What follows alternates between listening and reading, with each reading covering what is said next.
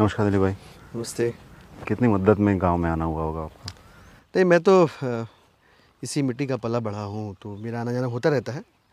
लेकिन दिल्ली के पास के गाँव में आना एक अलग मज़ा है उसका अलग स्वाद है उसका। और अच्छा है कि आपके साथ हैं इस गाँव में हमारी शर्ट बहुत मैच कर रही है। बहुत कुछ मैच करता है। कोविड के समय में जी। बहुत लोग थे जो मदद कर रहे थे। बिल्कुल। हमें लोग बहुत टैग करते थे। हम्म। कुछ स्टोरीज ऐसी होती थी कुछ किस्से ऐसे होते थे जो मैं आपसे साझा करता था कुछ आप मुझसे साझा करते थे। बिल्कुल। कितना सुकून है उस पीरियड में लोगों की मदद कर पाए?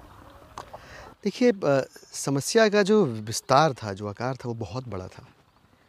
और दिन रात लगे रहने के बावजूद संतोष के साथ नहीं सो पाते थे कि आज का दिन अच्छा गया क्योंकि रोज़ हम लोग बहुत ट्रेडिशनल पॉलिटिशियंस नहीं हैं। खाल मोटी नहीं है। आप सौ लोगों की मदद करने की कोशिश कर रहे हैं, उनमें से दस की नहीं हो पाई। उस दस में से दो ये दुनिया छोड़ के चले गए। मेरे साथ दिक्कत ये थी कि थोड़ा सा जज्बाती आदमी हूँ तो जब वो दो लोग इस दुनिया से गुजर गए, उनका देहांत हो गया तो अपने अंदर भी कुछ टूट गया, कुछ दरक गया। और ऐसा रोज़ होता रहा जब तो मन में बड़ा, हफ़्ते दस दिन के बाद बहुत निराशा भर जाती थी, बहुत मुश्किल काम था बाहर सुकून देने की कोशिश करने से ज़्यादा अपने अंदर पहले सुकून इकट्ठा करना है। और ये जद्दोजहद लगातार चलती आई चलती रही। तो अच्छी बात ये थी कि इस आपदा में, इस विपदा में सब लगे। क्या हम, क्या बहुत सारे लोग। ये हकीकत में किसी एक सरकार, किसी एक आदमी के बस की बात भी नहीं थी। किसी ने कल्पना भी नहीं की थी कि इस तरह की समस्या से दो चार हाथ करने पड़ेंगे। संतोष एक ही था कि जो कहीं से निराश है, उसे हमसे थोड़ी उम्मीद मिल जा रही है, थोड़ी मदद मिल जा रही है। हम उसकी मदद करने के लिए ज़रिया बन पा रहे हैं तो ऊपर वाले का शुक्रिया कर पा रहे हैं। ये संतोष था कि लगे हुए और इसीलिए बिना इस उम्मीद के कि कहीं से कोई शुक्रिया हासिल कर पाएँगे हम, कहीं से कहीं किसी का थैंक यू मिल पाएगा हमें, किसी का धन्यवाद हमें ज्ञापित हो जाएगा, इस उम्मीद के बगैर लगे रहे तो वो और ज़्यादा बेहतर था। और यही किया। इस इस पेंडेमिक में नहीं बल्कि पिछले पेंडेमिक से लेकर के अब तक की जो यात्रा रही बगैर उम्मीद के करते रहे तो अ, अ, मुझे लगता है कि ये ठीक तरीका था। हमारे संस्कार यही सिखाते हैं निकी कर दरिया में डाल। तो ऐसे कई मौके आए कि जहाँ पे किसी की मदद हुई और वो ढूंढ रहा है कि अरे किसने करी सुना था वहाँ से फ़ोन आया था विधायक जी के यहाँ से कोई नंबर दे दो। नहीं ठीक है कोई बात नहीं मदद हो गई हम दुआ कर रहे हैं कि उनका स्वास्थ्य बेहतर रहे बस इतना काफ़ी है। तो मुझे नहीं लगता कि मैं कोई बहुत बड़ा काम कर पाया, बहुत सारे लोगों की मदद कर पाया, क्योंकि बहुत ज़्यादा लोग परेशान थे। पर जो भी हो पाया अपने से, उसी के लिए बने थे और हमारे बस का कुछ और है भी नहीं। हम सेवा, मदद, किसी के काम आने के अलावा, मुझे नहीं लगता कि मैं ज़िंदगी में कुछ और भी कर पाऊँगा। तो जो अपने बस की है वो करी हमने।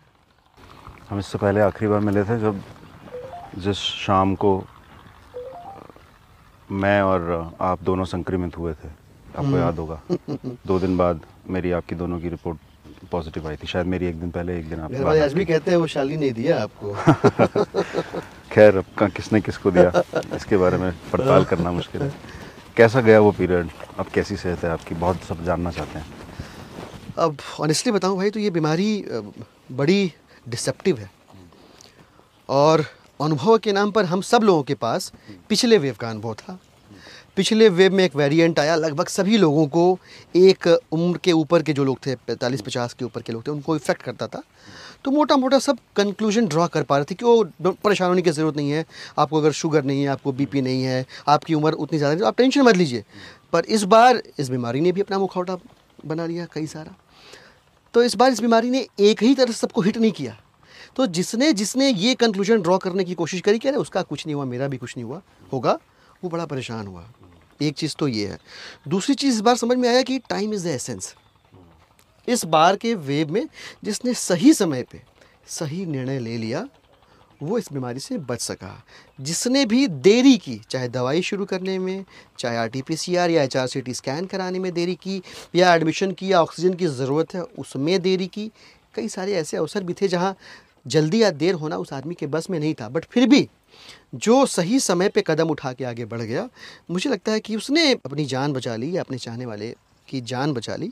ये दो चीज़ें बड़ी अ, मुझे लगता है कि इस वेव में क्रिटिकल रही हैं। I think you also agree to it based upon the experience that we both had तो टाइम जो है बड़ा क्रिटिकल था।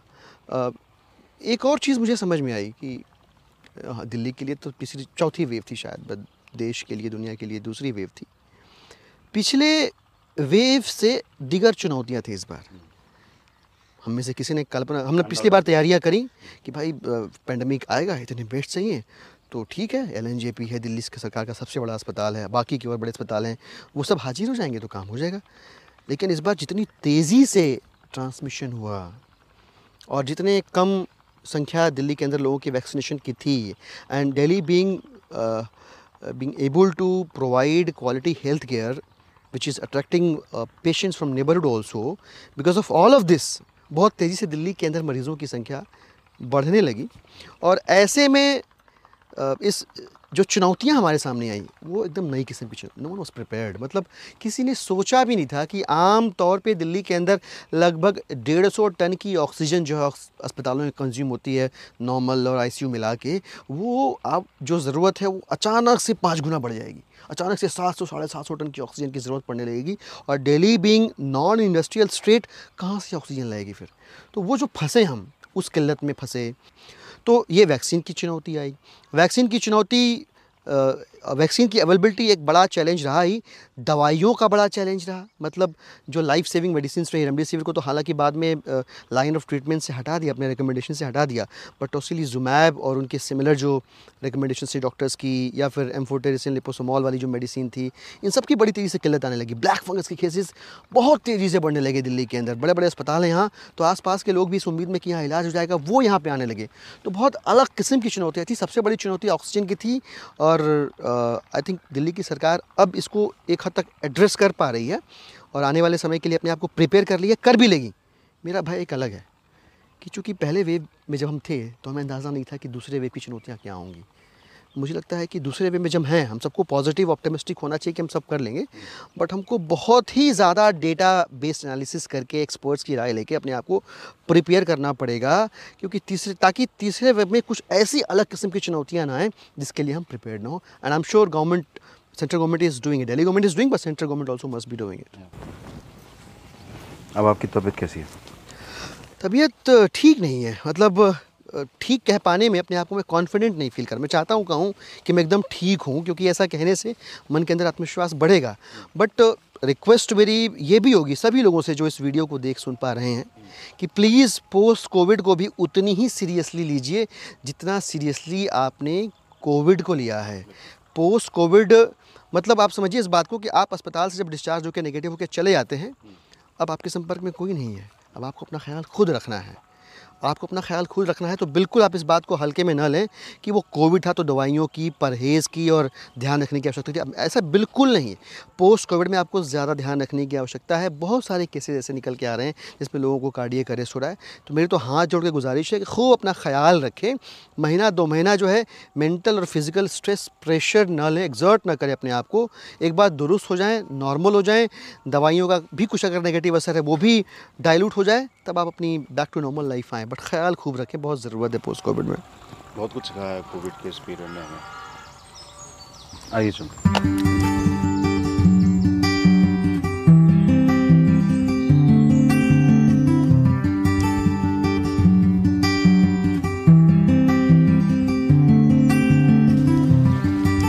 आइए फिर। भाई आइए बैठते हैं। कैसी जगह लगी आपको मस्त। बढ़िया।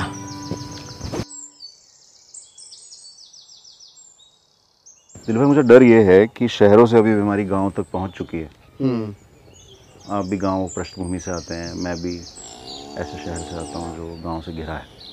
क्या लगता है कैसे संभाल पाएगा हमारा देश इसको बिल्कुल सही कहा आपने। लास्ट टाइम अगर हम याद करें तो शहरों में या ऐसे इलाकों में जहाँ पे लिटरेसी रेट थोड़ा ज़्यादा है लोग भिज्ञ हैं अखबार, टीवी से अपने आप को अवेयर रखते हैं।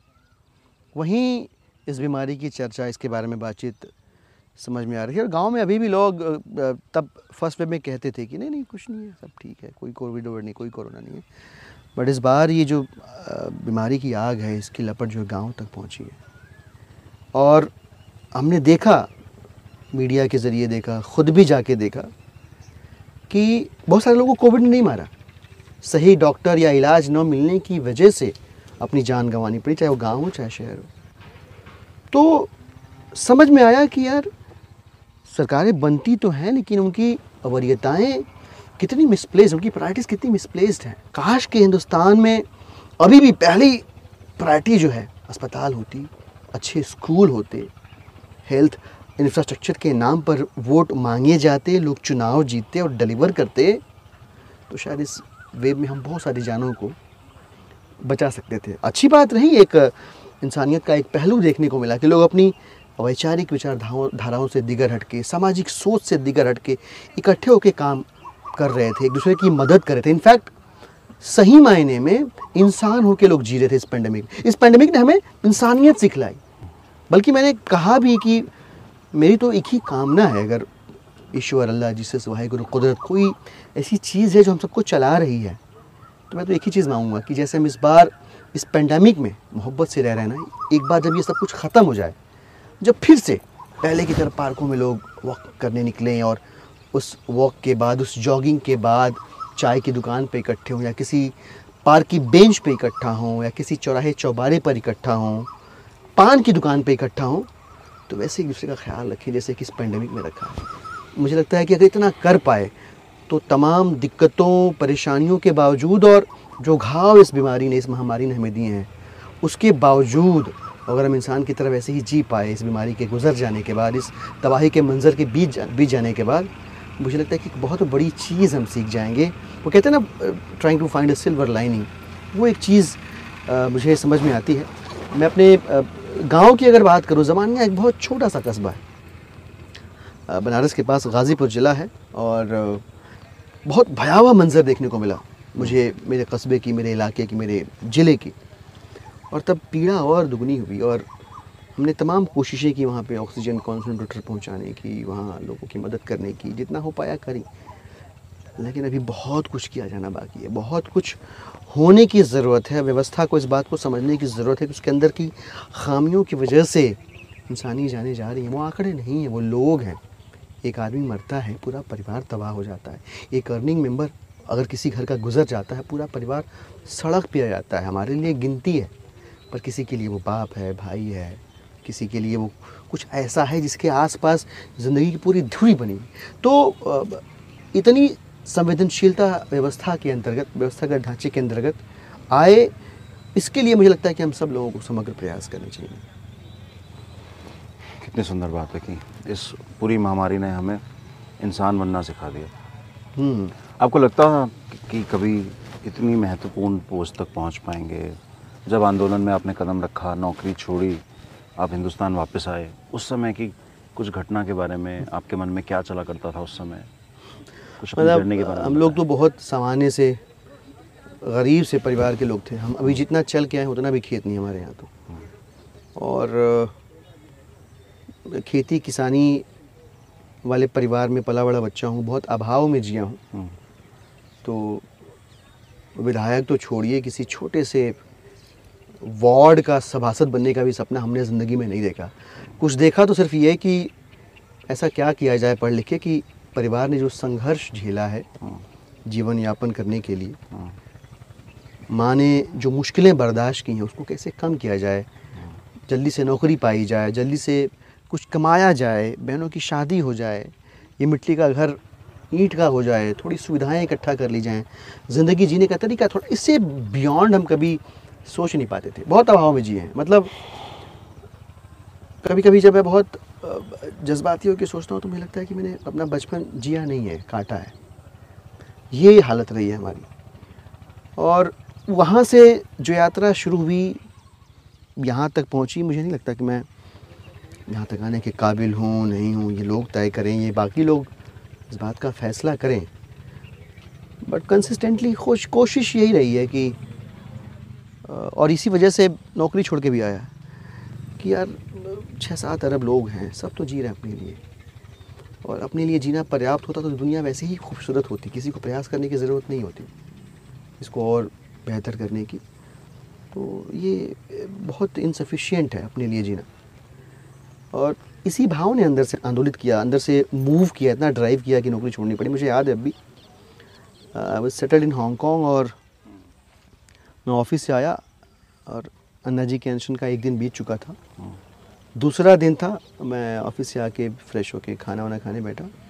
तो हम लोग लैपटॉप पे वहाँ पे अमूमन न्यूज़ और ख़बरें वगैरह देखा करते थे। तो मैंने ऑन किया तो चल रहा था लाइक और मैं एक और खा के दूसरा और खाने जा रहा था। और आई सॉ कि ये बुज़ुर्ग व्यक्ति हैं कोई और ये अनशन में बैठे हैं। हम्म, और ये कह रहे हैं कि हमारे देश को भ्रष्टाचार मुक्त करना है इसके लिए कानून की ज़रूरत है। अब अब सोच का बाउंडर चलने लगा कि यार जो बुज़ुर्ग आदमी है इनको क्या चाहिए इस आंदोलन से? ये क्यों भूखे बैठे हुए हमारे लिए भूखे बैठे हुए मेरे लिए मेरे बच्चों के भविष्य के लिए भूखे बैठे हुए हैं।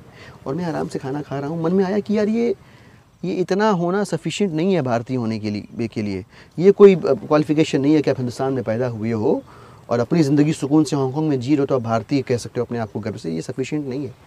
आपके जो भाई बहन बाकी आपके देश में रह रहे हैं उनकी ज़िंदगी को बेहतर बनाने के लिए आप क्या प्रयास कर रहे हो?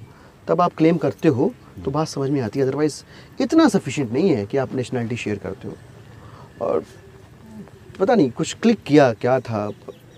और मैंने भी खाना छोड़ दिया। हम्म, और मैंने खाना छोड़ा और एक दिन नहीं खाया दो दिन नहीं खाया तीन दिन नहीं खाया।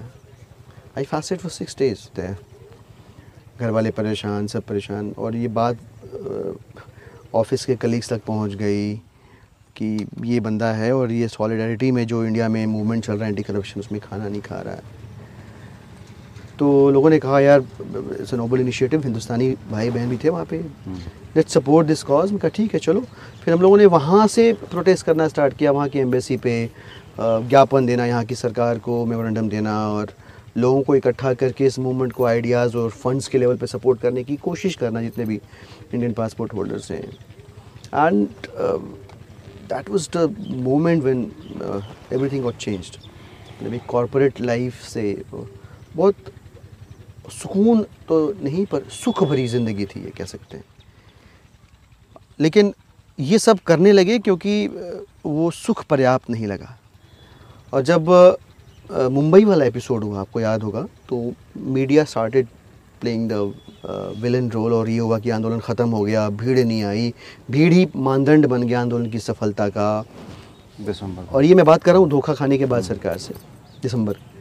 और अ, ये ये मुझे लगा अंदर से कि ये आंदोलन आखिरी उम्मीद है इस देश को बचाने की तो सब तो नहीं लेकिन कुछ लोगों को अपने कंफर्ट जोन से अपने स्ट्रिट जैकेट से बाहर निकलना पड़ेगा। And then I wrote an email to Arvind ji कि सर ऐसा ऐसा है और I want come back to India to do more for this cause this movement in this country and he said yes of course you most welcome would love to work with young man like you but you also need to take care of your responsibilities in all then I thought कि यार कब तक सोचते रहेंगे दाल रोटी सब्ज़ी कब तक अपने पेट की सोचते रहेंगे कब तक अपने सिर्फ़ जो तीन चार पाँच लोग हैं आपके इर्द गिर्द आपकी जो मीडियट फैमिली है उसका पेट भरने के जद्दोजहद में आप लगे रहेंगे। इसके बियॉन्ड सोचिए अगर आप सोच सकते हैं और करिए अगर कर सकते हैं तो। और इस भाव ने इतना मूव किया कि 14 जनवरी 2012 को मैं सब कुछ बोरिया बिस्तरा समेट के इवन वी हैड एच के आई डी दैट टाइम मतलब हमको हांगकॉन्ग का आईडी कार्ड मिल गया था वहाँ रहने की। परमिशन जो होती है सरकार की ओर से वो मिल चुका था। हमने सब त्यागा वहाँ पे और कहा कि नहीं अब नहीं अब ये घर पे बहुत परेशानियाँ हुई। वही सारी परेशानियाँ जो एक्सपेक्टेड थी कि पागल हो गया है दिमाग नहीं काम कर रहा है, नौकरी छोड़ दी, चला आया, सब छोड़ दिया बीओ बच्चे हैं हैड एट दैट टाइम फिर यहाँ आया तो तब से लेके आज तक की यात्रा आपने देखी हुई है। आप भी आंदोलन के साथी हैं। सब कुछ हमने अपने साथ में झेला किया है। बहुत ही खूबसूरत है। कितना प्रेरणादायी है। मैं कभी कभी जब आज़ादी से पहले का आंदोलन पढ़ता हूँ, समझने की कोशिश करता हूँ तो एक चित्र दिमाग में खिंचता है कि पहले जिन्होंने भी आंदोलन जिए हैं जिन्होंने भी आंदोलनों में हिस्सा लिया है उसका पूरा लेखन हमारे सामने तक पहुँच पाता था। हम्म, उतनी ईमानदारी से उतना सच सामने आ पाता हम्म, अब बीच में एक जैसे दीवार सी है। हाँ, वो आपको उनके पास हाथ में लेंस हैं उनके पास सारे वो औज़ार हैं कि वो उस उन तथ्यों को उस सच्चाई को किस तरह से आप तक पहुंचाएँ हम्म, true. कितना मुश्किल है कि आने वाली जनरेशन तक क्योंकि आप साहित्य से भी जुड़े हैं इसलिए आपको ये हम्म, प्रश्न पूछ रहा हूँ कि कितना मुश्किल है कि आने वाली जनरेशन तक आंदोलनों के सच और ऐसे लोगों का सच जो वास्तव में देश को बदलना चाहते हैं। हम्म। सच्चाई के साथ पहुँच पाए। देखिए आज के हम तो बड़े मामूली से लोग हैं और बहुत सारे प्रबुद्ध प्रज्ञ लोग जो इस बारे में बहुत मैंने देखा है चिंतन करते हैं बुद्धि विलास करते हैं बातचीत करते हैं। जिस तरह का वातावरण है हम्म, अभी जो है परसेप्शन कहते हैं कि नई रियलिटी है। आप कैसे हैं इस बात से किसी को फ़र्क नहीं पड़ रहा आपको लेकर धारणा कैसी लोगों के मन में इस बात से अब फ़र्क पड़ रहा है। और इस धारणा के बनने बिगड़ने या बनाने बिगाड़ने के लिए एक दौड़ चल रही है। चाहे राजनीतिक संगठन हो चाहे सामाजिक संगठन हो सभी इस धारणा वाले चक्र या कुचक्र कहें, जो भी कहें आप, इसमें फंसे हुए हैं। अब ये ऐसी लड़ाई है कि इस लड़ाई में ये एक बस है, या तो आप इसमें चढ़ेंगे, या इसके आगे आके, इसके नीचे आके मर जाएँगे आप। इस लड़ाई में सारे लगे हुए हैं, सारे भागे जा रहे हैं। तब मुझे लगता है कि सच को दफनाना बड़ा मुश्किल होता है बीज की तरह होता है, पेड़ बन के निकल आता है बाद में। तो उम्मीद, अब फिर उन ऐसे कुछ लोगों से होती है, दौर को, युग को, समाज को जिनके हाथ में ज़िम्मेदारी की कलम होती है। अब उस ज़िम्मेदारी की कलम से चाहे वो साहित्य गढ़ रहे हों, खबरें लिख रहे हों, या इतिहास रच रहे हों, कुछ भी कर रहे हों, अगर उस ज़िम्मेदारी की कलम में निष्ठा और सच्चाई की स्याही है तो आप बिल्कुल आश्वस्त रहिए, कम या ज़्यादा ही सही, पर आगामी पीढ़ियों को जो आने वाली संतति। उसको सच टुकड़ों में या हिस्सों में जैसे भी पहुँचे पहुँचेगी। आज भी वो दिक्कत है ये दिक्कत कल को भी रहेगी पर ऐसा नहीं होगा। मैं आशावादी होकर कह रहा हूँ कि सच ख़त्म हो जाएगा ऐसा हम्म। बिल्कुल नहीं होगा। हम्म, आज भी व्हाट्सअप यूनिवर्सिटी से लेकर तमाम ऐसे माध्यम और मंच उपलब्ध हैं जहाँ झूठ इतने सलीके से परोसा जाता है सच उसके सामने बदसूरत लगने लगता है बेस्वाद लगने लगता है छोटा लगने लगता है बौना हो जाता है। बिल्कुल सही कह रहे हैं आप। लेकिन सच की रोशनी ऐसी है कि आपको बताने के लिए जो झूठ वाला बल्ब है उसको फोड़ने की ज़रूरत नहीं है। जो सच वाला बल्ब है ना उसको आप ऑन कर दीजिए आप खाली। अपनी रोशनी से सबको बता देगा कि सच क्या है। तो मैं ये सबसे कहता हूँ इस बात को नए लिखने वाले नए तरीक़ों से लिखने वाले इतिहास गढ़ने वाले, इतिहास मरोड़ने वाले, इतिहास जो भी लिखता है, अपनी जड़ें तलाश करने की कोशिश करता है। इतिहास के साथ सबसे बड़ी समस्या यही रही है, सब अपनी रूट्स ढूँढने की कोशिश करते हैं कि थोड़ी ज़िम्मेदारी के साथ लिखेंगे तो आप पीढ़ियों के साथ न्याय कर रहे होंगे, क्योंकि हम गैर जिम्मेदार कहे जाएँगे, अगर आज से पचास साल बाद कोई आज के दौर की किताब पढ़े और ये समझ ना पाए कि उस दौर में सामाजिक परिस्थितियाँ, राजनीतिक वातावरण, साहित्य का स्तर गीत संगीत की धारा, दिशा, फ़िल्मों के प्रकार, लोगों का रहन सहन, वेश और भूषा, ये सब ये सब समझ ना पाए तो सोचिए हम कितने गैर जिम्मेदार लोग हैं। तो मौलिकता के साथ, ज़िम्मेदारी के साथ कुछ लोग रास्ते गढ़ते रहें। मुझे लगता है कि इतने से भी हम उतना कर पाएँगे कि आगामी पीढ़ियाँ हमें दोष न दें। और कर रहे हैं लोग। मैं बिल्कुल निराश नहीं हूँ। काफ़ी सारे लोग जो है, बेखौफ बेसाख्ता बेपरवाह लिख रहे हैं। इतिहास लिख रहे हैं साहित्य लिख रहे हैं ख़बरें लिख रहे हैं और उन लोगों को याद रखा जाएगा हमेशा। जिन लोगों ने कुछ नहीं लिखा जिन्होंने लिपा पोती करी या तो उन्हें भी रखा जाएगा। पर इन लोगों को याद रखा जाएगा इसलिए कि इन्होंने सच की रोशनी को ज़िंदा रखा। अब हम आजकल देख रहे हैं कैसे ट्विटर के ऊपर लगाम लगाने की कोशिश हो रही है। कैसे कार्टूनिस्ट जो हैं जो बेबाक लिखते हैं बेबाक ड्रॉ करते हैं। उनको कहीं ना कहीं संयमित करने की कोई योजनाएँ बन रही हैं। ऐसे में ये सपना देखना कि भारत उसके मतलब एक उदारवादी भारत तैयार हो पाएगा। कैसे इतना आशावादी रहा जाए देखिए मेरी कविता मैं आपको अभी इस बातचीत के दौरान आगे पढ़ के सुनाऊँगा। हम्म। पर ये तमाम कोशिशें होने के बावजूद आपको पता चल पा रहा है ना कि ये हो रहा है। जैसे आपको पता चल रहा है बहुत सारे लोगों को पता चल रहा है कि यार ये हो रहा है। और बहुत सारे लोगों को ये भी समझ में आ रहा है कि ये गलत हो रहा है। हम्म। और बहुत सारे लोग इसकी मुखालफत कर रहे हैं। हम्म, तो सरकारें जो असल से नहीं डरती असल से डर के हकीकत से डर के सही कदम नहीं उठाती वो कार्टून से डर जाती हम्म, मतलब फिर कार्टून छोड़ो सरकार से बड़ा कार्टून कोई नहीं है। एक ट्वीट से आप ऑफेंड हो जाते हैं। एक मैं तो अ, सोच के घबराता हूँ कि हमसे पहले के दौर में जितनी बेबाकी से लिखा गया है जितनी बेबाकी से कबीर ने कबीर ने लिख दिया जितनी बेबाकी से हरिशंकर परसाई ने लिख दिया फणीश्वर रेणु फणीश्वर रेणु ने लिख दिया वो शायद आज के दौर में होते तो सेडिशन चार्जेस झेल रहे होते कोर्ट कचहरी के, के चक्कर लगा रहे होते तो निसंदेह दौर ऐसा आया है कि जब आज़ाद आवाज़ों को दबाने की कोशिश की जा रही है लेकिन फिर ज़िम्मेदारी समाज की भी तो बनती है ना। जब बुरे इकट्ठा हो रहे हैं तो अच्छे क्यों नहीं इकट्ठा हो रहे हैं? भाई प्रोपागेंडा हो रहा है ना झूठ चिपकाया जा रहा है ना। आपको सच पता है आप क्यों नहीं इकट्ठा हो रहे हैं? आपको सच पता है आप सच्चाई चिपकाने की कोशिश क्यों नहीं कर रहे हैं? पर्याप्त कोशिश क्यों नहीं कर रहे हैं आप? तो अ, इस ज़िम्मेदारी के बोध का अभाव भी उन लोगों को अपने पैर पसारने की पर्याप्त जगह देता है। मैंने देखा है कि सोशल मीडिया पे ट्विटर पे बहुत बुरी तरह से कोई एक व्यक्ति किसी को ट्रॉल कर रहा है। बहुत सारे लोग यार उसको कर रहा है। हमको हमें क्या मतलब है? पर नहीं वो उसको कर रहा है आज उसको कर रहा है कल तुमको करेगा। बिल्कुल। करेगा इकट्ठे हो जाओ आप। और जो सच है उसको कहो। आपको उसके स्तर पर उतरने की ज़रूरत है। मैंने कहा ना सच्चाई का बल्ब हमें स्विच ऑन कर देना है खाली। उसके लिए किसी और के बल्ब को फोड़ने की ज़रूरत नहीं है। हमको तो अपना वाला खाली ऑन कर देना, अपने आप लोगों को समझ में आ जाएगा। वो ऑन भी नहीं कर रहे हैं हम। हम इकट्ठे भी नहीं हो रहे हैं। तो ये ज़िम्मेदारी का बोध लेकर हम प्रश्न करें तो सही है और ज़िम्मेदारी के बोध के साथ प्रश्न भी करें और जो ज़रूरी कदम उठाने चाहिए वो भी उठाएँ। तब चीज़ें बेहतर होंगी और हवा, खुशबू कौन रोक पाया है? सच्चाई बिल्कुल इन्हीं की तरह होती है। हवा की तरह, खुशबू की तरह। मुठियों में बांधने से कोई तख्त पे बैठा बादशाह सोचे तो एक शेर है कि तुमसे पहले जो तख्त नशीन था हाँ, उनको उसे भी खुदा होने का इतना ही यकीन था। ये बड़ा अच्छा शेर है। और ये शेर कम आईना ज़्यादा है। मुझे लगता है कि जो तख्त पे बैठे एक बार वो सुबह शाम एक बार इसको देखना चाहिए। मुझे लगता है ये इस तरह की बात कह पाने में हौसले के साथ साथ एक इनोसेंस का भी रोल है। ऐसे बड़े बड़े कदम जैसे आपने जब 2012 में वो कदम उठाया था 2011 में जब मैंने नौकरी छोड़ी थी।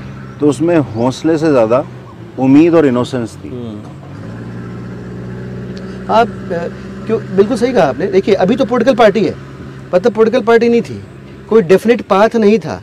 तो आपके अंदर उम्मीद और वो मासूमियत नहीं होगी। अगर आपके अंदर छल कपट होगा तो आप कैलकुलेट करके स्टेप लेते हो। हाँ। उस समय तो पागलपन था जुनून था। वो पागलपन और जुनून जो है that had come out of your innocence and out of the mere fact that you love your country you want to do something you feel absolutely that this is the last chance to save your country. वो नहीं होगा तो आप calculation करेंगे तो आप exactly आप आप कैलकुलेट करने लगेंगे तो कभी ईएमआई परेशान करेगी तो कभी बच्चे की फ़ीस परेशान करेगी। तो जो नॉन कैलकुलेटेड तरीके से आंदोलन में कूदा वो उस मासूम दिल को लेके आया था यहाँ पे। बिल्कुल ठीक बात लोग कहते हैं कि पावर होने से ज़्यादा पावर का नशा होना खतरनाक है। बिल्कुल। कैसे है। बचते हैं इस पावर के नशे से? और हम लोगों को तो अभी तक डेढ़ साल हो गए फील ही नहीं हुआ कि विधायक बने अभी तक तो। क्योंकि कुदरत ने सत्यानाश के ऊपर सत्यानाश बरपा रखा है कहर बरपा रखा है। फरवरी में जीते दंगे हुए वहाँ रात कार्यों में लगे इसके बाद कोविड की वेव आ गई। मास्क अभी कान टेढ़े हुए थे मास्क लगाते लगाते कि फिर ये दूसरी वेव आ गई। अ, मुझे लगता है कि जब तक सेवा का भाव सर्वोपरि है और आपको याद है कि आपकी जड़ें कहाँ हैं तो आप आप रूटेड हो। बिल्कुल। तो आपके सर में सत्ता का नशा चढ़ता नहीं है। मैं मेरे व्यवहार में है कि मैं कहीं उठ बैठ जाता हूँ तो लोग आशा अरे विधायक जी यहाँ बैठ गए। मैंने रियलाइज़ कि भाई मैं तो खेती करने वाला आदमी रहा हूँ। मैंने लिटरली मतलब जो हमारे हल होते हैं वो चलाए हैं। पाटा पे बैठ के खेत को पाटा है हमने। हमने खुदाल चलाई हमने गाय भैंसें दुही हुई हैं। अभी भी करते हैं।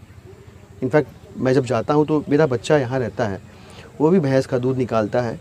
गाय का जो गोबर होता है उसे कंडे बनाता है अपने हाथ से। इस बार गया था तो मैं साथ में नहीं था तो उसने प्रॉपर वीडियो बना के भेजी मेरे को। और बताया कि पापा गोबर निकला तुरंत उठाया गरम गरम था।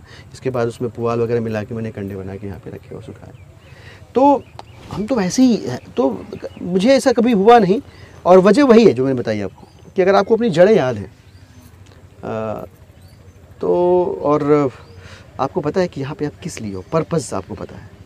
तो फिर आपके अंदर वो जो कुर्सी की ताकत का पागलपन है वो आपके सर पे सवार नहीं होता। कई बार बहुत ज़्यादा जो सामान मिलने पे एक बार को ये फीलिंग आती है पर अगली पल झटका। नहीं नहीं यार क्या बात कर रहे हो?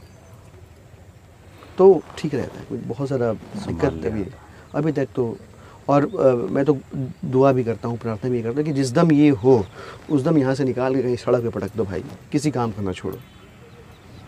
नहीं चाहिए। आपने बच्चे का ज़िक्र किया। जो बचपन आपने देखा है आपने जिया है। कितना आप कैसे चाहते हैं कि बचपन वापस आपका बेटा आपकी बेटी जिए?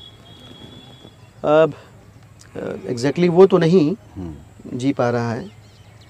देखिए स्कूलों की दिक्कत ये है कि किताबों में जो ज्ञान भरा पड़ा है वो सब सिखा देते हैं। बच्चा बड़ा होता है doctor engineer I S P C S पता नहीं क्या क्या बन जाता है पर अच्छा इंसान बनना उस वो मिस कर जाता है। मैं आपको एक इंटरेस्टिंग चीज़ बताता हूँ। मैंने कहा आपको कि मैंने बचपन जिया नहीं है काटा है। जब मैं ग्यारहवीं क्लास में था अब आप अब- और मैं बिल्कुल इसको बढ़ा चढ़ा नहीं रहा हूँ। मेरे बहुत सारे दोस्त जानते हैं इस बात को। तो ज़िंदगी में पहली बार मैंने जूता पहना था। अच्छा। अभाव का स्तर ये था। ग्यारहवीं क्लास ग्यारहवीं क्लास में। वो भी कैसे? ट्यूशन पढ़ा के। एक साल ट्यूशन पढ़ाया तो एक साल में जो ट्यूशन का पैसा इकट्ठा हुआ उस पैसे से मैंने और इतना क्रोध था अपनी अवस्था और अभाव की परिस्थिति को लेके कि मैंने अपनी औकात से दस गुना ज़्यादा महँगा जूता खरीदा उस समय। जाके मतलब वहाँ हमारे यहाँ कस्बे में तो कुछ था नहीं तो बनारस जाके जूता ग्यारहवीं क्लास में जो बच्चा जूता खरीदेगा हम्म, उसके पहले की सर्दियाँ उसने कैसे काटी होंगी इसकी कल्पना करिए आप चप्पलें पहन के काटी होंगी या मोज़े पहन के चप्पल पहन ली हुआ ऊन का मम्मी हमारे यहाँ घर पे नानी के मोज़ा बनाती थी ऊन का तो वो पहन के अपना निकल लिए। या बहुत कुछ हुआ शादी ब्याह टाइप का तो स्कूल का शूज़ जो है ड्रेस वाला जो कि बढ़ते हुए बच्चों के पैर होते हैं तो अगले साल किसी काम भी नहीं आता वही अपना ठूस ठास के अपना सिस्टम बना लिया अभी वो स्थिति नहीं है अभी the living life with dignity but मेरे मन में अ, ये रहता है कि जो बच्चे अभाव में जीते हैं वो इस भौतिक जगत में बहुत सारी चीज़ों के महत्व को समझते हैं। So I try my best to make them understand और इसका बड़ा फ़ायदा मैं कुछ छोटे एग्ज़ाम्पल देता हूँ। मैं हमेशा बच्चे को कहता हूँ कान्हा और जोया दो बच्चे हैं मेरे। छोटा सा एग्ज़ाम्पल देता हूँ। अब हमें जीने का अभी जो दिक्कत चल रही है ना लोगों के साथ आज की सोसाइटी में वो है इमीडिएट ग्रेटिफिकेशन की दिक्कत। हाँ। बहुत तेज़ी से। सब कुछ बहुत जल्दी। मतलब बच्चे ने कहा पापा पिज़्ज़ा तो बाप कहेगा पिज़्ज़ा भी ले और बर्गर भी ले। पापा साइकिल अरे साइकिल हेलमेट और नी कैप और शोल्डर गार्ड सब इकट्ठा ले। तुरंत ले। अच्छा कोई अगर समझ अरे भाई साहब ऐसे नहीं। बच्चे ने कहा नहीं और अरे किसके लिए कमा रहे हैं? ये रिप्लाई याद ये इमीडिएट ग्रेटिफिकेशन बहुत डेंजरस है बहुत सटल तरीके से आपके बच्चे की परवरिश जो अच्छी होनी चाहिए उसके राह में बहुत बड़ा रोड़ा उसको ख़राब कर रहा है। उसको थोड़ा सा अभाव में जीने सिखाइए आप। समझा मैं आपको एक छोटी सी बिल्कुल समझाता हूँ मैं दो एग्ज़ाम्पल दूँगा। एक एक बच्चे की बात बताऊँगा और एक अपने बच्चे की कहानी सुनाऊँगा। कई ढाई तीन साल पहले एक खबर है बैंगलोर के अंदर। एक छोटी बच्ची आठ साल की थी वो टीवी देख रही थी खबर छपी थी। और बहुत देर तक देखने लगी छुट्टी का छुट्टियाँ शुरू हुई हुई थी। आई थिंक चार पाँच घंटे देखा होगा पता नहीं कितना मुझे याद नहीं खबर छपी थी अंग्रेज़ी के अखबार में। माँ ने उसको डांट दिया और रिमोट छीन लिया लड़की गई ऊपर कमरे सुसाइड कर लिया उसने बच्ची। गॉड क्यों? हुआ बाद में समझ में आया कि आठ साल तक उस बच्ची को माँ ने कभी इतनी बुरी तरह से डांटा ही नहीं था। हम्म जो जो उसने कहा सो सो उसको मिला। सब कुछ मिलता गया। सुख, सुविधाएँ सब कुछ उसके पास थी। इमीडिएट ग्रेटिफिकेशन ने उस बच्ची को ये नहीं सिखाया कि अपनी छोटी छोटी चिंताओं को हैंडल कैसे करते हैं। अपनी ज़िंदगी की छोटी छोटी मुश्किलों से दो चार हाथ कैसे करना है। जब ये नहीं सीखा उसने तो माँ का गुस्सा करना रिमोट झटके में छीन लेना, वो एक अभाव की स्थिति, उस अभाव की स्थिति को बर्दाश्त नहीं कर पाई। ऐसा बहुत सारे बच्चों के साथ हो रहा है। ये बहुत ख़तरनाक है बहुत डेंजरस है। मेरे घर में क्या होता है? मेरे जेब में सौ रुपये है बच्चे को पचास की ज़रूरत है। मैं कहता हूँ नहीं यार चालीस ही है मेरे पास। जानबूझ के बोलता हूँ I do it with an intention intentionally करता हूँ मैं ऐसा। और फ़ायदा क्या है ये समझिए आप। पिछले के पिछले साल की बात है। हम्म। मतलब जो होली हमने बगैर कोविड के मना ली तब की बात है। सॉरी उसके भी एक साल पहले की बात है चार साल पहले की की बात है। हाँ। मतलब ये एक होली तो कोविड में निकल गई उसके पहले वाली होली के पहले की होली की बात है। तो कहना बोलो कि पापा पिचकारी चाहिए। कहा चलो ले लो। कितने साल का था कहना उस समय? आठ नौ साल का था करीब। तो बोले पापा टैंक वाली पिचकारी चाहिए। चलो अपनी बहन के लिए भी ले लेंगे। पीछे बहन लेते हैं और ऐसे पाइप निकला रहता है। चलो भाई ले। तो दुकान पे गया मैं उसके साथ। अच्छा उसको पता है कि पापा के पास पैसे नहीं है। तो दुकानदार से मैंने पूछा, कितने की तुमने बताया, भाई ये पंद्रह सौ पंचानवे की है। मेरी तरफ़ देखा, मेरे को शिफ्ट हो गया। फिर नीचे पे आया, नौ सौ रुपये वाली पे आ गया। मैंने कहा, फिर भी टेढ़ा मुँह किया मैंने। फिर और शिफ्ट हुआ, पाँच सौ। फिर तीन सौ पचहत्तर रुपये की एक पिचकारी उसको पसंद आई। टैंक वाली थी, छोटा टैंक, छोटी बंदूक, वो उतने में खुश हो गया। जोया के लिए तो जोया के लिए भी उसने ढाई सौ रुपये की, वैसी एक और पिचकारी उसने ले ली। इंटरेस्टिंग चीज़ क्या है? उस साल उसने होली खेली और अगले साल की बात मैं बता हूँ। मज़ा जो जो उसने सीखा, उसका मज़ा अगले साल आया। अगले साल वो बोलता है, पापा, होली आ रही है, पिचकारी नहीं चाहिए। पिछली बार वाली जो है ना, अभी भी काम कर रही है मेरी भी और जोया की, हम लोग इस बार उसी से होली खेल लेंगे। मुझे लगा कि ये अभाव में जीने का फ़ायदा है कि बच्चे को पैसे का महत्व समझ में आया, कि बड़ी मुश्किल से आते हैं पैसे। अब अब जो है हर चीज़ में वो उसी दृष्टिकोण से सोचता है। कितना बेहतरीन। उसको कपड़े खरीद हमारा मन होता है कि तीन टी शर्ट ले पापा एक काफ़ी है या दो ले लेते हैं बहुत ज़्यादा नहीं लेंगे। पापा बाल कटा पापा आप ही काट दो क्या ज़रूरत है पैसे बर्बाद करने की? आप ही काट दो। पूरे डेढ़ साल तक मैं ही बाल काट रहा हूँ उसके मतलब और खुशी खुशी कटवा लेता है एकदम आराम से कटवा लेता है। और उसके पीछे उसके उसको एकदम क्लियर मैसेजिंग है कि ये सिर्फ़ इसलिए है कि मुझे पता होना चाहिए कि बर्बाद नहीं कर सकते। पापा के पास चालीस रुपये हैं। ऐसा नहीं कि वो लेकिन क्या ज़रूरत है? अभी ठीक है। जब ज़रूरत पड़ेगी स्कूल जाना होगा तो कटवा लेंगे थोड़ा सा और अच्छे से कटवा लेंगे सैलून में जाके। भी ठीक है छोटा कर देंगे बहुत बढ़िया। तो ये इमीडिएट ग्रेटिफिकेशन से हमें अपने बच्चों को इस दौर के बच्चों को बचाना जो है ना बड़ा ज़रूरी है। ये एक संकट है। और मुझे लगता है कि इस इसको एड्रेस हर स्तर पे सरकार स्कूल अभिभावक शिक्षक हर स्तर पे इसको एड्रेस करना पड़ा हाँ, जैसे हम लेटेस्ट स्टेज पे हम बोलते हैं कि मेंटल हेल्थ क्राइसिस है। मेंटल हेल्थ क्राइसिस कोई एक दिन में नहीं पैदा होता। बच्चे ने कहा साइकिल दो। तो देना है आपको मन बना लिया देना है। तीन महीना वेट कराओ ना उसको। तीन महीना वो झेलेगा ना। साइकिल नहीं दी साइकिल नहीं दी। अब जब वो झेल रहा है अब आपको लग रहा है कि यार क्यों परेशान करो देना है तो अभी नहीं। वो अपनी वो उस अपने छोटी सी चिंता को अपने छोटे से स्ट्रेस खुद को तैयार कर हैंडल कर रहा है। जब वो बाहर की दुनिया में निकलेगा ना इससे भी बड़ी चिंताएँ और इससे बड़ा तनाव उसको झेलना अब प्रिपेयर हमारे साथ सही हुआ था। मम्मी बिस्कुट चाहिए एक कंटाप देंगे कल खाया था ना? ये तो ज़्यादा हो गया। हाँ नहीं अरे खाए हमने कंटाप भाई।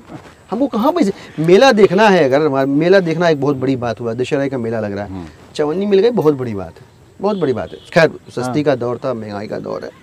बट ऐसे ही जिया है। ऐसा नहीं कि मम्मी के पास एक रुपए नहीं थे। थे एक रुपए लेकिन चवन्नी दी मम्मी। नहीं इतना ही ठीक है। मुझे याद है हमने कितने साल पहले से पटाखे जलाना बंद कर दिया। मतलब ये कहा जाता था परिवारों में कि ये तो सिंपली पैसे को आग लगाना है। मुझे याद है मैंने आखिरी पटाखा कौन सी क्लास तो मुझे याद नहीं पर 110 रुपए का खरीदा था। और बहुत सारे आए थे। अब दोनों में से दोनों बच्चे जो है मेरे बिल्कुल जिद नहीं करते पटाखों के लिए। उनको पता है कि ये पैसे बर्बाद करना है। कहते हैं पापा किसी गरीब को राशन खरीद के दे देंगे कुछ ऐसा कर लेंगे अच्छा कर लेंगे। वो देखते हैं ना आपको ये सब करते हुए। तो वो वैल्यूज़ इनकलकेट होती हैं। तो वो है। और मुझे मैं मतलब मैं दुनिया का सबसे अच्छा पिता नहीं हूँ। पर मैं ये जानता हूँ कि सभी माँ बाप दुनिया का दुनिया के सबसे अच्छे माँ बाप होना चाहते हैं। They all wish to be that kind of parents और अगर वो होना चाहते हैं तो सब कुछ होने के बावजूद बच्चों को थोड़ा सा अभाव में जीना सिखाइए। थोड़ा सा अभाव में इस इस स्वभाव में अभाव के स्वभाव में जिएँगे बहुत अच्छे इंसान बनेंगे। वो आस पास हो, होने वाली चीज़ों के महत्व को समझेंगे। क्या कमी लगती है आपको? अपना आपने बोला कि मैं शायद बेस्ट पिता नहीं हूँ। क्या कमियाँ महसूस होती हैं कई बार की? समय नहीं दे पाते बहुत हैं संवेदनशील विषय है ये और ऑब्वियसली कल को ये बच्चे परिवार के लोग भी देखेंगे so I can't I have to tell the truth actually बहुत दिक्कत होती है समायोजन में। जब आपका दायरा बड़ा होता है सामाजिक प्रभाव क्षेत्र आपका बढ़ता है आप बहुत सारे लोगों से जुड़े होते हैं। और आप जब जुड़े हो सिर्फ़ इतना इतना नहीं बल्कि वो जुड़े हुए लोगों की आपसे अपेक्षाएँ होती हैं तो फिर आपके पास आती है समस्या समायोजन की। और घर पे समायोजन घर में परिवार के अलग अलग सदस्यों के साथ समायोजन बाहर में समायोजन और बाहर में भी कई तरह का आपका सामाजिक प्रभाव क्षेत्र है। कई तरह के आपके सोशल कुछ आपके कॉन्स्टिट्यूंस हैं जिन्होंने आपको वोट किया। कुछ लोग आपके दोस्त हैं। कुछ लोगों ने आपसे मदद पहले ली हुई है तो उनकी उम्मीदें जुड़ी हुई हैं। तो ये अलग अलग स्तर का समायोजन जो है, आपके जीने के तरीके पर अपना असर तो रखता है।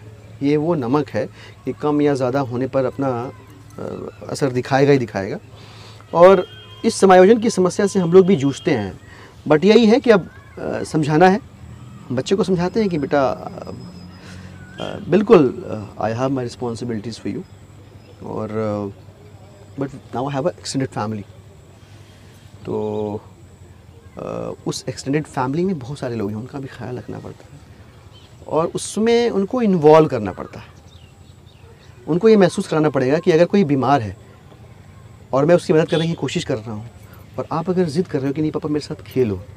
तो आप सोचो कि उस बीमार के साथ क्या कर रहे हो। और टचवुड मतलब पूरी फैमिली इस बात को इतनी अच्छे समझती है कि even if I have promise कि अभी चलेंगे बाहर घूमने, और उनको पता है कि इस ट्राइंग टू हैंडल और वो वो इस, यही एक चीज़ है लोगों के हेल्थ रिलेटेड जो इशूज़ होते हैं। बिल्कुल इंटरवीन नहीं करते नहीं पापा, आप आप कर लीजिए वो ज़्यादा ज़रूरी है। बिल्कुल ज़रूरी एकदम शांति से कॉपरेट करते हैं। तो मतलब अब वो इन्वॉल्व हो गए हैं इस चीज़ में। They have started believing that yes it's an extended family now ये एक बड़ा परिवार सा बन गया है जहाँ और वो देखते भी हैं कि बहुत सारे लोग आते हैं पापा उनके पास जाते हैं। तो ये आना जाना मिलना जुलना ये परिवार के उस भाव को भी जीवंत रखता है। अब कंप्लेन नहीं करते हाँ, अब धीरे धीरे धीरे धीरे फिर भी अब, अब बाल मन है तो शिकायतें तो होती हैं। पिछले डेढ़ दो साल से शिकायत चल रही है कि सर्दियों में बर्फ़ दिखाने ले चली हम कभी हमने कभी बर्फ़ गिरती हुई नहीं देखी। या पापा समंदर किनारे चलिए। हमने हमारे बच्चों ने समंदर नहीं देखा। या बच्चा कहता है कि पापा दो महीने दो साल का तब हवाई जहाज़ में बैठा उसके बाद हवाई जहाज़ में नहीं बैठा बारह साल का हो गया हवाई जहाज़ में बिठा दो। तो इस तरह की छोटी छोटी ख्वाहिशें हैं उनकी। और कोशिश करूँगा कि इन सब के बीच अगर उन मोर्चों पे भी सफल हो सकूँ एक अच्छा पिता बन सकूँ तो अच्छा रहेगा अच्छा लगेगा मुझे। क्या लिख रहे हैं आजकल आप? अ, अ, लिखने पढ़ने का सिस्टम बड़ा अजीब सा है। दो किताबें हमारी अधूरी पड़ी हुई हैं मुझे समझ में नहीं आया कि ये ऐसे होता है सबके साथ मैंने पूछा कई सारे लिखने पर भाई ऐसा भी होता है कि कोई किताब शुरू करो आधे में रह जाए? बोले हाँ बिल्कुल होता है। वो तो वैचारिक प्रवाह है और कभी कुछ ऐसा हुआ कि सोच का पहिया जो है एकदम सोच का रथ एकदम अलग दिशा में मुड़ा और सब कुछ छूट जाता है। तो दो किताबें तो अधूरी पड़ी हुई हैं। एक जो हमारी चौथी किताब थी वो बाल मनोविज्ञान का अध्ययन करने के बाद हमने बच्चों की कहानियाँ लिखी थी टपकी और बूंदी के टपकी और लड्डू। बूंदी के लड्डू। हम्म। तो एक गुड न्यूज़ ये है कि वो टपकी और बूंदी के लड्डू जो है अब उर्दू में भी ट्रांसलेट होके आ गई अरे है। वाह। हाँ एक छप चुकी है। छप चुकी है। और पिछले तीन महीने से हम उसको लॉन्च करने की मुंबई से छपी है वहीं लॉन्च होना है उसका लेकिन अब लॉकडाउन और कोविड की वजह से नहीं हो पा रहा। अब चीज़ें अगर थोड़ा सा बेटर होंगी तो हम लॉन्च करेंगे उसको। उस किताब के बाद पांचवी किताब भी उसी बुक की टपकी और बूंदी के लड्डू वाले क्रम में ही पार्ट टू भी आ रही है। हम इसको ज़िंदा रखेंगे। टपकी एक कैरेक्टर है। ये कैरेक्टर भी बड़ा इंटरेस्टिंग है। तो कहाँ से आया था इसका विचार? बताता हूँ। तो दूसरी किताब भी पंद्रह कहानियों की एक पूरी हो चुकी है बच्चों वाली। और उसके बाद हम एक उपन्यास पे भी काम कर रहे हैं। अरे वाह। तो टपकी का बैकग्राउंड ये है कि टपकी नाम जो मेरी छोटी बेटी है जोया उसने दिया है। अच्छा। और मैंने पूछा पूछा भी कि ये नाम कहाँ से है? बोले पापा हर बात में टपक जाती होगी। लड़की है तो उसका नाम टपकी रख दीजिए। मैंने कहा ठीक है टपक। जाती होगी तो टपकी नाम रख देते हैं। तो कैरेक्टर ऐसा ही है। बेसिकली क्या नाम हम और आप नहीं सोच सकते। नहीं नहीं बच्चे का मन नहीं सोच सकता। देखिए चाइल्ड बच्चों के बच्चों की कहानियाँ लिखने का सबसे बड़ा जो वो वो है कि इसको लिखते बड़े हैं। आप समझिए बच्चों की कहानियाँ बच्चे नहीं लिखते बहुत कम लिखते हैं लिखते बड़े हैं। तो मुझे तो ये एक चीज़ तो ये लगती है कि अगर आपके अंदर वो बच्चों का कच्चापन नहीं है वो अनगढ़पन नहीं है या उनके अ, मिट्टी के करीब के स्वाद को आप उस गंध को आप महसूस नहीं करते हैं तो आप बच्चों की कहानियाँ तो। और मुझे लगता है समहाउ कि वो अनगढ़पन वो कच्चापन है। मैं बच्चों के साथ घुल मिल जाता हूँ। मेरी बेटी कहती है आपको खाना पीना ना दिया जाए और बच्चों के बीच छोड़ दिया है तो आप सालों तक जी लेंगे क्योंकि आप उनके बीच जाके उनके जैसे हो जाते हैं। So I somehow I am blessed with that mind set तो रियलाइज़ हुआ कि बच्चों के लिए लिख तो रहे हैं बहुत ज़्यादा लोग पर अंग्रेज़ी में बहुत ज़्यादा लिखा जा रहा है। एक समस्या तो ये लगी मैंने कहा हिंदी में लिखा जाए। इस गैप ने मोटिवेट किया चलो भाई हिंदी में देखते हैं क्या क्या लिखा गया है। दिन में रियलाइज़ कि हिंदी में जो लिखा गया है उसमें काफ़ी कुछ जो है ऐसे कैरेक्टर्स को लेकर लिखा गया है जो मेल हैं। हम्म, फीमेल कैरेक्टर्स नहीं जो भी लिखा गया है बच्चों के लिए हिंदी में उस पर नज़र डाली तो पता चला कि जो कैरेक्टर्स बुने गए हैं वो सब मेल हैं। एक समस्या तो ये नज़र आई। अच्छा। जैसे आप देखिए भीम आता है हम्म। कृष्णा आता है तो सब में मेल कैरेक्टर ही हीरो है। सेंटर में मेल कैरेक्टर है। एक प्रॉब्लम तो ये लगी। दूसरी प्रॉब्लम लगी कि ये सारे सुपर पावर्स के साथ हैं। हम्म, मुझे लगा कि बहुत बेसिक प्रॉब्लम है कि बचपन से ही बच्चों को हम फैंटेसी लैंड में ज़िंदा रख रहे हैं। मतलब डोरेमोन है गैजेट है सब हो जाता है। शक्ल का बुम बुम है पेंसिल है पिज़्ज़ा बनाएगा तो पिज़्ज़ा तो बच्चा हकीकत में जी नहीं रहा। सुपर पावर जो है उसको हमेशा जो है एक फैंटेसी लैंड में जीने को रख रहे हैं। तो मुझे लगा कि ये सारे वो अंतर हैं। अच्छा प्लस आज के दौर की सच्चाई को जानने की ज़रूरतें भी अलग अलग है। पंचतंत्र की कहानियों ने बतलाया जब कि सच बोलना अच्छी बात है तो उस दौर की ज़रूरत थी आज की भी ज़रूरत है। शाश्वत सत्य है अच्छी बात है। लेकिन अब बच्चों बच्चे को ये भी जानना है कि गुड टच बैड टच क्या होता है? बच्चे को ये भी कोई बताए तो कि भीड़ में खो जाए तो कैसे अपने माँ बाप के पास पहुँचे? या अनजान आदमी को कैसे ट्रीट करना है? ये नए दौर की ज़रूरतें हैं। बिल्कुल। ये मिसिंग है। इन सब चीज़ों ने बहुत अंदर से पुश किया कि नहीं, कुछ ऐसा गढ़ना पड़ेगा जो इन सारी समस्याओं को एड्रेस करे। तब हमने टपकी नाम का कैरेक्टर गढ़ा, जिसके पास सुपर पावर नहीं है। हर बात में टपकती है, लेकिन टपकने के बाद गिरने या संभलने के हिसाब से सीखती है और सीख कर फिर एक आइडियल के तौर पे आइडियल कैरेक्टर के तौर पे बच्चों के सामने प्रस्तुत होती है, बच्चे उसे सीख जाते हैं। एक और हमने चीज़ का ध्यान रखा कि कहानी के आखिरी में कहानी से क्या संदेश मिलता है वाला बोझ ना हो कहानी में। बच्चा हर लाइन में कुछ ना कुछ सीखता है बड़ी बात। पढ़ता जाए सीखता जाए सहजता से उसका आत्मसात करता जाए तो ज़्यादा अच्छा। तो इन सब चीज़ों को ध्यान में रख के फिर हमने ये कैरेक्टर कितनी प्यारी बात। गढ़ा है। बहुत प्यारी बात बहुत प्यारी बात। और हमें मतलब ये एहसास भी नहीं होता कि कैसे देखिए, मेल शोविनिस्ट जो हाँ हाँ हाँ। माइंडसेट है अरे सर आपने कितनी बड़ी बात कर रहा कह है आपने कितनी कितना सही टॉपिक आपने छेड़ा है। आप देखिए कि बचपन में हमने आपने क्या सुना? नागराज। नागराज सुना सब सुपर कमांडो ध्रुव उसके भी हाँ। पहले जाइए। कॉमिक्स की दुनिया के और पहले जाइए तो हमारे घरों में जो। कहानियाँ सुनाई गई हैं तो सात समंदर पार से पंखों वाले घोड़े पे सवार राजकुमार आता है। और क्या करता है? तो या तो कहीं खजाना पा जाता है या किसी राजकुमारी को लेके अपने देश चला जाता है या किसी कुएँ में घुसता है वहाँ तिलिस्म तो ये सब क्या है? हम्म, ये ये यही सब सुन के जब बच्चे बड़े होते हैं तो बंगाली बाबाओं के चक्कर में फंस जाते हैं फिर वो। यही बच्चे हैं यही बच्चे हैं। और कोई दूसरी दुनिया के बच्चे नहीं है। ठीक बात है। तो आपने उनका बेसिक ही खराब कर दिया। मेल शोवनिस्ट की बात करी। मैं मुझे अच्छी तरह से याद है बचपन की जो किताब हमारी केजी वाली रही होगी हिंदी की मैं हिंदी मीडियम से पढ़ा हुआ हूँ। अब उसमें देखिए क्या सिखाया जा रहा है कि पहले क्या होता है अक्षर सिखाते हैं फिर सरल शब्द सिखाते हैं। फिर उन सरल शब्दों को जोड़कर वाक्य बनाना सिखाते हैं। यही बिल्कुल यही तरीका होता है सिखाने का। है, हम्म। यही हमको भी सिखाया गया, लेकिन उसमें क्या सिखाया गया? उसमें सिखाया गया, मुझे याद है, सीता, खट पट मत कर घर चल, राम, बाहर जा और खेल। ये दो शब्द, दो लाइनें हैं किताब के अंदर। अब आप क्या सिखा रहे हैं? बच्चे के सटल सब कॉन्शियस माइंड में आप ये फ़ीड कर रहे हैं कि अगर लड़का है तो बाहर जाके खेल सकता है, और लड़की है तो उसका काम घर में रहना है। आपने भर दिया बच्चे के दिमाग में?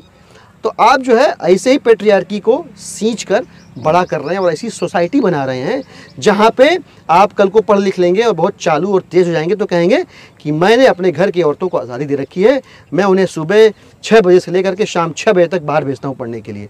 मैं ही तय करता हूँ कि वो कितने बजे से कितने बजे तक बाहर रहेंगी मैं ही तय करता हूँ कि वो क्या पढ़ेंगी और ये कहने में बिल्कुल मैं शर्माता नहीं हूँ। इनहेरेंट है ना तो। हाँ अभी मैंने देखा ट्विटर पे एक चर्चा चल रही थी। और आई एम श्योर बहुत सारे लोग इसको पकड़ेंगे। बहुत सारे पढ़े लिखे लोग बहुत अच्छे अच्छे सेंटेंसेस बना के और एक यूपी बोर्ड या किसी एक राजस्थान बोर्ड की कोई हिंदी की किताब है बच्चों की, उसमें एक कविता है, जिसमें एक लड़की जो है सर पे टोकरी रख के आम बेच रही है और स्थानीय भाषा के शब्द का प्रयोग करते हुए इस लड़की को छोकरी कहा कहा गया है। मतलब बहुत सारे लोग, पूरी भीड़ है। मतलब इक्के दुक्के नहीं, भीड़ है। जो उस छोकरी शब्द के प्रयोग पर एतराज़ कर रही है लोग आर्गूमेंट दे रहे हैं काउंटर आर्गूमेंट दे रहे हैं। बहुत थोड़े लोग ऐसे हैं जो ये कह रहे हैं कि यार सर वो सब तो छोड़ो। ये देखो कि ये चित्र कितना गलत संदेश देता है कि इस छोटी सी बच्ची को बच्चा भी नहीं है। अच्छा। अब देखिए कितनी चीज़ें इसमें घुसी हुई हैं। वो लड़का नहीं है वो लड़की है और इस उम्र में सर पे आम रख के उसे बेचना पड़ रहा है। ये चित्र हम बच्चे के जहन में उसके कोमल मन में कच्ची मिट्टी सामान है उसका उसमें हम घुसाने की कोशिश कर रहे हैं। छोकरी छोड़ो ना ये देखो ना आप पहले।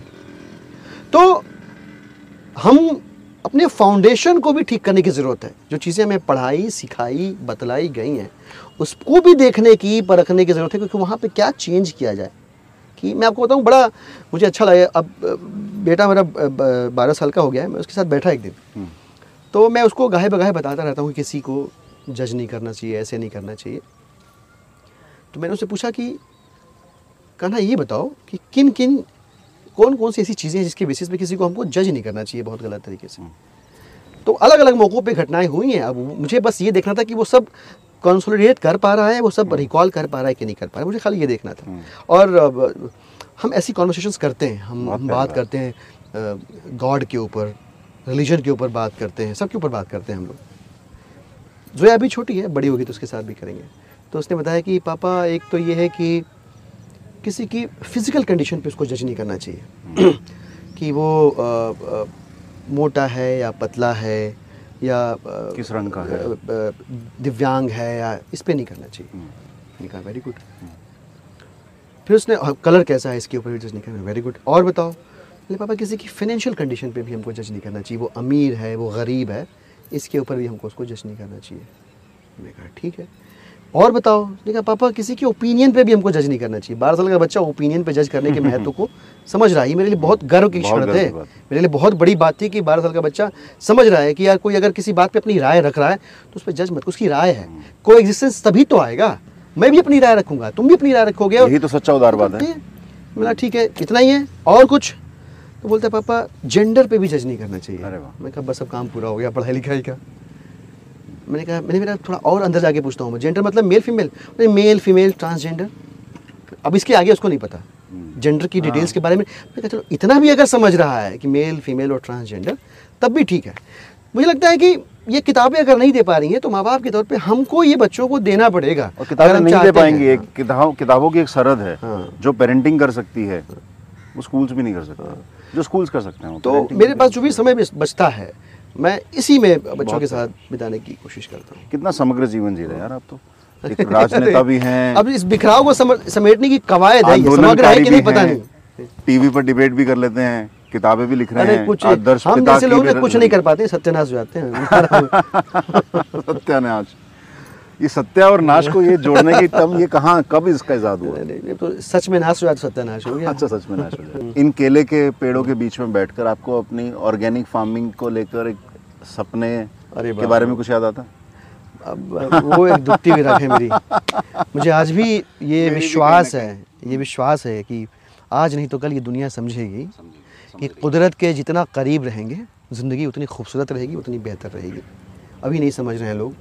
मैंने कोशिश करी थी कि जब मैं हांगकॉन्ग से लौटा ही था कि ऑर्गेनिक फ़ार्मिंग को इनक्रेज किया जाए या और ऑर्गेनिक प्रोडक्ट्स को लोगों के बीच लेके लाया जाए और ऐसा करने की कवायद में I face lot of financial loss बहुत दिक्कत हुई बहुत परेशानी हुई। मैं साक्षी हूँ जर्नी का आपकी मेरी दोनों। बहुत कोशिश करी लेकिन लोग समझ नहीं पाए। आज देखिए क्या हो रहा है। हम्म, हम किश्तों में इस बात को समझ रहे हैं। किसी की किताब थी मैंने पढ़ा था। कि एक दौर ऐसा आएगा जब लोग गरीबी खरीदेंगे। हम्म, अब क्या हो रहा है कि नेचुरोपैथी सेंटर जाइए मड थेरेपी कीजिए बर्फ़ थेरेपी कीजिए आइस थेरेपी कीजिए पलाना मैग्नेट थेरेपी स्टोन थेरेपी हम कुदरत के करीब जा रहे हैं। हम जाते हैं मानव संग्रहालय तो वहाँ झोपड़ियाँ और चक्की देखने की जिसको हमने बचपन में यूज़ किया हुआ है उसको देखने की पच्चीस रुपये की पचास रुपये की टिकट लेते हैं गरीबी खरीद रहे हैं हम। यही सब कुछ हम अगर सहजता से स्वीकार कर लें हम्म, पर स्वीकार कैसे करें? अब हमें जीने की तो आदत नहीं है। एयर कंडीशन कमरा है, अब उससे बाहर कैसे निकलें? उसको, उसके बगैर तो गर्मी होगी और गर्मी हमसे झेली नहीं जाएगी। अब हम इस बात से बिल्कुल निश्चिंत हैं कि एयर कंडीशन जितना छेद बड़ा कर रहा है ओजोन की परत का, वो आने वाले वक्त में हमारे बच्चों के स्किन कैंसर को डेवलप करने में सहायक होगा। इस बात से हम बिल्कुल बेफिक्र हैं। आज हम ऑक्सीजन ऑक्सीजन चिल्ला रहे हैं।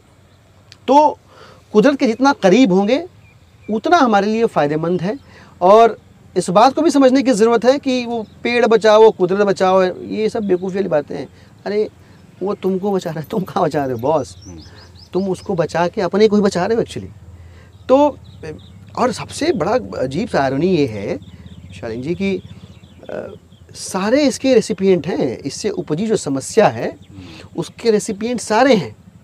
लेकिन इस समस्या को दूर करने के प्रयास थोड़े लोग कर रहे हैं। मुझे लगता है कि हम सबको इसमें लगना होगा धीरे धीरे ही सही पर वो दौर आएगा जब लोग इस बात को समझेंगे कि बगैर केमिकल की फ़ार्मिंग कितनी ज़रूरी है। हम कैसे धरती को धीरे धीरे करके इस ये खाद खाद डाल के ये केमिकल डाल के और ज़्यादा बंजर कर रहे हैं उत्पाद बढ़ाने के चक्कर में इस बात को लोग समझेंगे ज़रूर। समझाने की कवायद वो कहते हैं ना कि कोई जागे या ना जागे ये उसका मुकद्दर है। हमारा फ़र्ज़ आवाज़ लगाते रहना। क्या बात। तो हम आवाज़ लगाते रहें लोगों देखा उपभोक्ता के नाते ऑर्गेनिक प्रोडक्ट्स यूज़ करते हैं हम अपने घर में? जी बिल्कुल। हमने अपने घर से प्लास्टिक ख़त्म कर दिया ज़ीरो प्लास्टिक। मतलब अब कोई ज़बरन कोई दे के चला गया हमारे घर में तो अलग बात है। अदरवाइज़ हम कॉपर यूज़ करते हैं ग्लास यूज़ करते हैं वुड यूज़ करते हैं अपने घर में। इसके अलावा शक्कर हमने अपने घर में बिल्कुल प्रयोग बंद है हम गुड़ यूज़ करते हैं। अपने खेत से लाया हुआ हम अनाज यूज़ करते हैं चावल यूज़ करते हैं। तेल भी अपने गाँव से लेके आते हैं हमेशा लेके आते हैं पाँच किलो दस किलो बीस किलो जब भी कोई गया अपना वहाँ से मंगवा लिया। घी भी हम गाय का यूज़ करते हैं और ऑर्गेनिक प्रॉपर तरीके से ऑर्गेनिक वही यूज़ करते हैं। तो कार्बन फुटप्रिंट को रिड्यूस करने की कोशिश कर रहे हैं हम। एक चीज़ तो ये है। दूसरा जो भी आसपास घी की बात की वहाँ से गाय की हाँ। तो कार्बन फुटप्रिंट को भी रिड्यूस करने की कोशिश कर रहे हैं और ज़्यादा से ज़्यादा ऑर्गेनिक प्रोडक्ट्स को यूज़ करने की सब कुछ नहीं मिल पा रहा है जैसे बाध्यता है लॉकडाउन है पड़ोस की दुकान में जो अवेलेबल है उसी को लेना पड़ेगा तो उसमें भी हम कोशिश करते हैं कि जहाँ मिल जाए। तो वो हम लगातार इस बात के लिए प्रयासरत हैं और बहुत मिनिमलिस्ट तरीके से इसको हम करने की कोशिश करते हैं। So we trying our best बाकी ये जितना ज़्यादा इंकरेज करेंगे हम उतना ज़्यादा आसपास इन चीज़ों की उपलब्धता बढ़ेगी और दोनों को फ़ायदा होगा जो प्रोड्यूस कर रहा है उसको भी फ़ायदा है जो कंज्यूम कर रहा है उसको भी फ़ायदा होगा। हमें शायद एहसास नहीं होता ख़ासतौर से अब आने वाले समय में बच्चों को तो बहुत मुश्किल है। शहरों में ये सब कोयल की गूंज। बटरफ्लाई जो हम आम बैठे देखते थे तितलियाँ जो देख लेते थे वो सब केमिकल फ़ार्मिंग ने कैसे ख़त्म कर दी? गोरैया। ख़त्म हो गई। ख़त्म हो गई। बेसिकली आप देखिए धीरे धीरे हमने क्या किया? हमारा जो के इको सिस्टम था ना इको सिस्टम में आपने पढ़ा होगा बायोलॉजी किताब में सातवीं आठवीं में रहा होगा कि different different types of consumers हैं। और वो कंज्यूमर का हर एक लेवल पे जो कंज्यूमर है सुपर कंज्यूमर तो ह्यूमन बीइंग है हर एक लेवल पे जो कंज्यूमर है उसका अपना रोल है इस इकोसिस्टम को हेल्दी बनाए रखने में। और हमने अपने जो अननेचुरल इंटरवेंशनस हैं उनकी वजह से अलग अलग लेयर्स पे अलग अलग किस्म के कंज्यूमर्स को एक्सटेंट कर दिया है। गौरैया ख़त्म हो गई। तो कीड़े मकोड़ों को जो एक समय के बाद वो खा जाती थी। जब कीड़े मकोड़े मिट्टी में से, से निकल रहे हैं जो हार्मफुल कीड़े हैं टिड्डे हैं उनको गौरैया खा जाती थी। अब वो नहीं खा रही है तो टिड्डियाँ पनप रही हैं और पनप रही हैं तो पेड़ों पौधों में लग रही हैं फ़सल में लग रही हैं उनका नुकसान कर रही हैं। चूहों का अपना महत्व था। कीड़ों का जो पिल्लू होते हैं उनका अपना अलग महत्व था खेती के अंदर किसानों किसानी के अंदर। तो हम इनको अगर नष्ट करेंगे तो इनको नष्ट नहीं कर रहे हैं। अपने को अपने स्वास्थ्य को नष्ट कर रहे हैं। कुदरत को नष्ट करके आप वो नहीं, आप अपने को नष्ट कर रहे हैं और इसको मेंटेन करने की कोशिश, यहाँ देखिए, यहाँ बैठे हुए हैं। कोयल की आवाज़ लगातार आ रही है इस आवाज़ को। अभी यहाँ से 25 किलोमीटर अंदर चले जाके शहर में सुनने की कोशिश करिए आप। आसमान साफ़ ढूंढिए। रात में तारे ढूँढने की कोशिश करिए आप। नहीं हो पाएगा। तो नतीजा क्या हो रहा है? फिर हमको वो वो चमकने वाले अंधेरे में चमकने वाले फ्लोरेसेंट स्टिकर जो होते हैं वो लगाने पड़ते हैं अपने घरों की छतों पे। ये बताने के लिए बच्चे को कि बेटा ये चाँद है ये तारा है ये फलाना आसमान साफ़ रखते धुएँ से मुक्त रखते तो आसमान साफ़ दिखता बच्चों को सब समझ में जुगनू? वो भी गायब हो गए बिल्कुल गायब हो गए। जुगनू तो बच्चों को पता ही नहीं है। क्या होता है? आपको यूट्यूब वीडियो में दिखाना पड़ता है। हाँ। मतलब जुगनू नहीं पता बच्चों को वो जो छुई मुई वाली घास होती है हम्म। वो बच्चों ने नहीं देखे हुए हैं। ये बचपन के अचरज हमारे जो हुआ करते बच्चों ने नहीं देखे। गैजेट्स की इस दुनिया ने बचपन को हमारे से वो वो भी नहीं समझ में आ रहा बच्चों को। बच्चों मोबाइल फ़ोन सबसे अच्छा दोस्त नहीं गली में जाओ खेल के मैदान में जाओ असल दोस्त वहाँ है। तो ये ये हम लोग ही वो लोग होंगे जिनको इसका प्राइस पे करना पड़ेगा अगर हम समय पे नहीं जाएँगे तो। कर रहे हैं हम आज भी। हम्म। आने वाले समय में कैसे देखते हैं आप देश की और दिल्ली की राजनीति को? देखिए, दिल्ली ने पूरे देश को उम्मीद दी है। भरोसा दिया है कि सलीके से, ईमानदारी से पढ़े लिखे लोग राजनीति करें तो राजनीति हो सकती है। चुनाव लड़ें तो लड़ सकते हैं और जीत भी सकते हैं। और पूरी ट्रांसपेरेंसी के साथ, पहले भरोसा नहीं था। लोगों को लगता था कि यार राजनीति तो बगैर बाहुबलियों के दबंगई के और पैसों की ताकत के लड़ना असंभव है। आम आदमी पार्टी ने दिल्ली की राजनीति ने अरविंद केजरीवाल जी के नेतृत्व में इस मिथ को ख़त्म कर दिया है। उम्मीद जगी। अब दिल्ली से उपजी इस उम्मीद की तरफ़ देश के बहुत सारे राज्य भरोसे के साथ देख रहे हैं। लेकिन आम आदमी पार्टी की अपनी सीमाएँ हैं। हमारे संसाधन सीमित हैं। पंख पसारना चाहते हैं हम, अपनी परवाज तय करना चाहते हैं। लेकिन उन सीमित संसाधनों में हम हर जगह उपलब्ध नहीं हो सकते। हम हर जगह चुनाव नहीं लड़ सकते। लिहाजा अपने आप को सीमित रखना पड़ रहा है। देश की राजनीति की बात तो दूर है। हम तो भी आसपास के दो चार राज्यों में चुनाव, लड़के और जो बदलाव का हम सपना लेकर चलते हैं, उसे लागू कर पाएँ। ये हमारे लिए अगला पड़ाव होना चाहिए। हमारे लिए अगला पड़ा, पड़ाव है भी। हम उस कोशिश में लगे हैं और मुझे पूरा विश्वास है कि एक पूर्ण राज्य आम आदमी पार्टी को मिले तो पूरे देश का भरोसा जो है और मज़बूत होगा आम आदमी पार्टी के किस्म की। सियासत में, आम आदमी पार्टी भी पंजाब में, उत्तराखंड में, गोवा में, यूपी के अंदर बहुत बेहतरीन काम कर रही है। मैं यूपी की बात करूँ, जहाँ मैं इन्वॉल्व रहा हूँ तो बड़ा बेहतरीन परिणाम आया है। पचासी जिला पंचायत सदस्य हमारे जीते हैं। लगभग 40 लाख वोट मिले हमने, जितने सीटों पे कैंडिडेट उतारे, साढ़े आठ परसेंट वोट मिले। मैं जिस, ज़मानिया कस्बे का हूँ, वो एक विधानसभा क्षेत्र है, और बहुत थोड़े लोग हैं वहाँ पे जो आम आदमी पार्टी की टोपी और झंडा पहनते हैं। बहुत मुट्ठी भर लोग हैं। सत्रह हज़ार वोट मिला है जो इस बात का प्रमाण है कि लोग बड़ी उम्मीद से हमारी ओर देख रहे हैं राह तक रहे हैं हमारी। और मैं उम्मीद करता हूँ कि आने वाले समय में बदलाव की बयार जो है दिल्ली से निकल ही रही है बाकी राज्यों में पहुँचेगी। और बदलाव और की जो सियासत का सपना हमारी आँखों में वो बाकी राज्यों में भी सच होता हुआ दिखाई देगा। बहुत शुक्रिया। आपसे बात करके ऐसा लगता है जैसे किसी बड़े भाई से बात कर रहे हैं और बड़ी मुद्दत के बाद बात कर रहे हैं। बहुत बहुत शुक्रिया दिलीप भाई। दिलीप भाई आपने कहा था कि कुछ आप पढ़ के सुनाने वाले हैं कुछ कविता आपने लिखी है। हाँ लिखी है। मैं मतलब पढ़ने आता नहीं है क्योंकि मंचों की तमीज़ नहीं है और माँ शारदा ने स्वर नहीं दिए। तो स्वर तो नहीं है बट जो लिखा पढ़ा है टेढ़ा मेढ़ा वो हाँ, हाँ, हाँ, वो मैं आपको सब रो है हमारे यहाँ सब पढ़िए बस। ठीक है तो एक छोटी सी कविता है। हम्म। माँ और पिताजी। क्या बात उम्मीद करता हूँ कि बहुत सारे लोग जो आपके इस इस वीडियो को देख रहे होंगे, शायद कनेक्ट कर पाएँ कहीं और कहीं भी एक जगह कनेक्ट कर पाए तो इसके लिखने का मकसद वहीं पूरा हो जाएगा। मैं पढ़ता हूँ, आप सुनिएगा कि माँ अपनी ममता और कोमलता लिए तो पिता अपनी दृढ़ता और कठोरता के साथ हमेशा जिए मेरे लिए। तो पिता अपनी दृढ़ता और कठोरता के साथ हमेशा जिए मेरे लिए। कलम, किताबें, चप्पल, साइकिल मेरी ज़रूरत की हर चीज़, मेरी ज़रूरत की हर चीज़ मैं मांगूं, उससे पहले ही दे दिए। मैं मांगूं, उससे पहले ही दे दिए, बस ना दे पाए तो अपनी आँखों को चश्मे का नया फ्रेम, होली पर नया कुर्ता या टहलने वाली छड़ी और माँ को, और माँ को नई चूड़ियाँ या साल में कभी एक बार वो चौड़े बॉर्डर वाली साड़ी। और ज़्यादा कभी कहा और ज़्यादा कभी कहा तो गुस्से में आँखें तरेर कर चुप कर देते। ज़्यादा कभी कहा तो गुस्से में आँखें तरेर कर चुप कर देते लेकिन मुझे हमेशा से पता था लेकिन मुझे हमेशा से पता था कि माँ अंदर से पिताजी हैं और पिताजी अंदर से माँ। क्या बात क्या बात बहुत खूबसूरत थैंक यू बहुत बहुत शुक्रिया। Thank you thank you